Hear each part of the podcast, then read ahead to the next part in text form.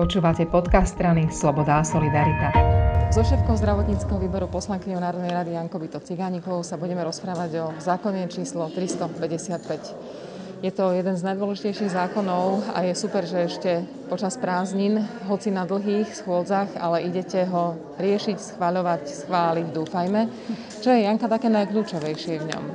Najkľúčovejšie je to, že sme pripravení na možnosť, že by sa zhoršila epidemiologická situácia, či sa v súvislosti s deltou bohužiaľ ráta, tak sme pripravení na možnosť, že miesto nejakých lockdownov a zatvárania ekonomiky umožníme očkovaným ľuďom, ale pozor, aj neočkovaným ľuďom, ktorí sú ochotní sa otestovať, lebo aj to je druh zodpovednosti, umožníme vstup do prevádzok a na hromadné podujatia.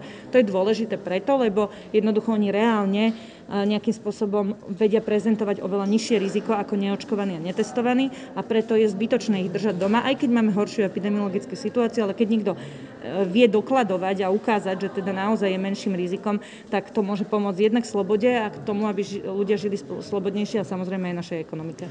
Znamená to, že nebude musieť byť lockdown a aspoň tí, ktorí urobia nejaký krok preto, aby ochránili seba a ostatných, budú môcť vlastne potiahnuť aj ekonomiku a postupne aj celý zdravotnícky systém. Presne tak, ako hovoríš. Je už časť vecí bude uvoľnená aj bez ohľadu na tento zákon, a to sú športové a kultúrne podujatia, ktoré upravuje vyhláška Úradu verejného zdravotníctva. Ľudia sa v tom veľmi nevyznajú, zákon, vyhláška a podobne. Zrejme veľmi krátko aspoň to, čo sa od dnes večera týka športovcov a ľudí, ktorí majú záujem o to ísť na koncerty, na festivaly. No, týka sa zmena najmä športu a týka sa zmena športu v tom, že vlastne doteraz bol limit aj v zelených, to znamená v okresoch, kde je najmenšia miera rozšírenia covidu. Tak aj v zelených okresoch bol maximálny limit v exteriéri 1000 ľudí na športoviskách a 500 ľudí v interiéri. Takto to bolo aj na kultúrnych podujatiach a inde. Rozdiel medzi športom a kultúrou bol taký, že na šport ste potrebovali test, aj keď ste išli do 1000 ľudí a na kultúru nie.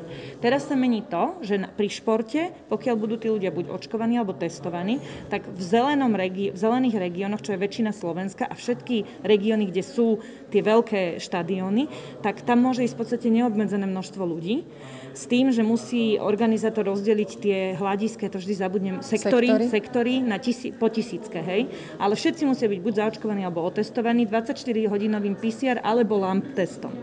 A za týchto okolností vlastne sa umožní akémukoľvek počtu v podstate do 50% kapacity štadióna. A kultúra zostáva tak, ako bola. To znamená, že do 1000 ľudí bez testu, ale je možné v prípade, že by chceli organizovať nejaké väčšie podujatie, napríklad festival, v tom lete to môže byť napríklad festival, tak iba dajú oznam regionálnemu úradu verejného zdravotníctva o tom, že budú organizovať a musia vtedy mať splnenú tú podmienku, že buď testovaní alebo očkovaní. Môže to byť ako v prípade pohody, že sa rozhodnú len očkovaní. To už je vec organizátora, ale z pohľadu štátu a úradu verejného zdravotníctva je tá podmienka, že pri počtoch väčších ako 1000 pri kultúrnych hromadných podujatiach je tá podmienka, že vlastne musí tam byť test alebo očkovanie takisto.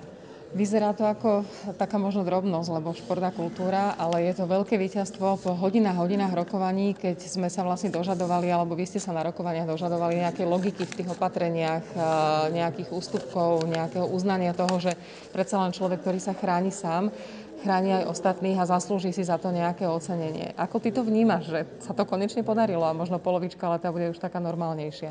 Ja sa veľmi teším z toho, veď naozaj ja v podstate od marca, odkedy vznikla nová vláda Eduarda Hegera, v kuse bojujem za to, aby očkovaní ľudia a ľudia, ktorí sa testujú, mali viac slobody, pretože ani nie tak, pretože si to zaslúžia, čo je samozrejme, ale nebavím sa tu o zasluhách, ale úplne logicky preto, že jednoducho sú nižším rizikom.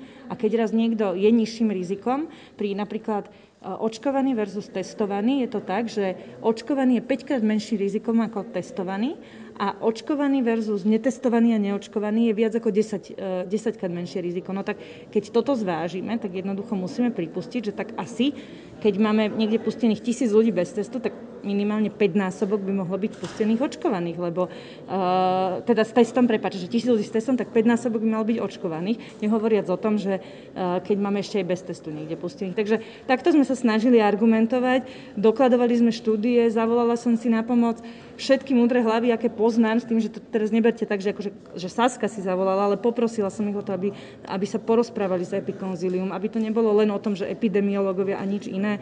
Pomáhali mi veľa, veda pomáha, Harry Šokolár, data bez patosu, Ivan Bošňák, naozaj akože Maťo Smatana, Mišo Štovko, kohokoľvek, Peťo Sabaka, ľudia, ktorými som sa predtým možno nestretla, ale vedela som, že sú to odborníci. Kohokoľvek som sa opýtala na argument, poprosila som, aby išiel, vysvetlil, aby svoju skúsenosť a svoje vedomosti, aby sa podelil s tým Epikonziliom. Alebo možno, že aj v rámci strany, keď sme mali nejaké otázky. Ja keď som mala, vždy pomohli. To je proste úžasné, že tí ľudia tie svoje kapacity, ktorí za celý život nabrali a ktoré majú a tie svoje vedomosti, okamžite sú ochotní. Každému, kto len poprosí, to je jedno, čo to ja bol, kdokoľvek iný, tak okamžite sa podelia. My máme takúto silu a držíme si vlastne akoby ohraničené to Epikonzilium a dlho sa to nikto iný nedostal ani len na diskusiu, tak teraz sa to podarilo a ja verím, to je hlavne ich zásluha, týchto našich múdrych hlav na Slovensku, ktorých máme veľa, že sa tieto veci hýbu bezpečne, ale hýbu sa v prospech slobody občanov.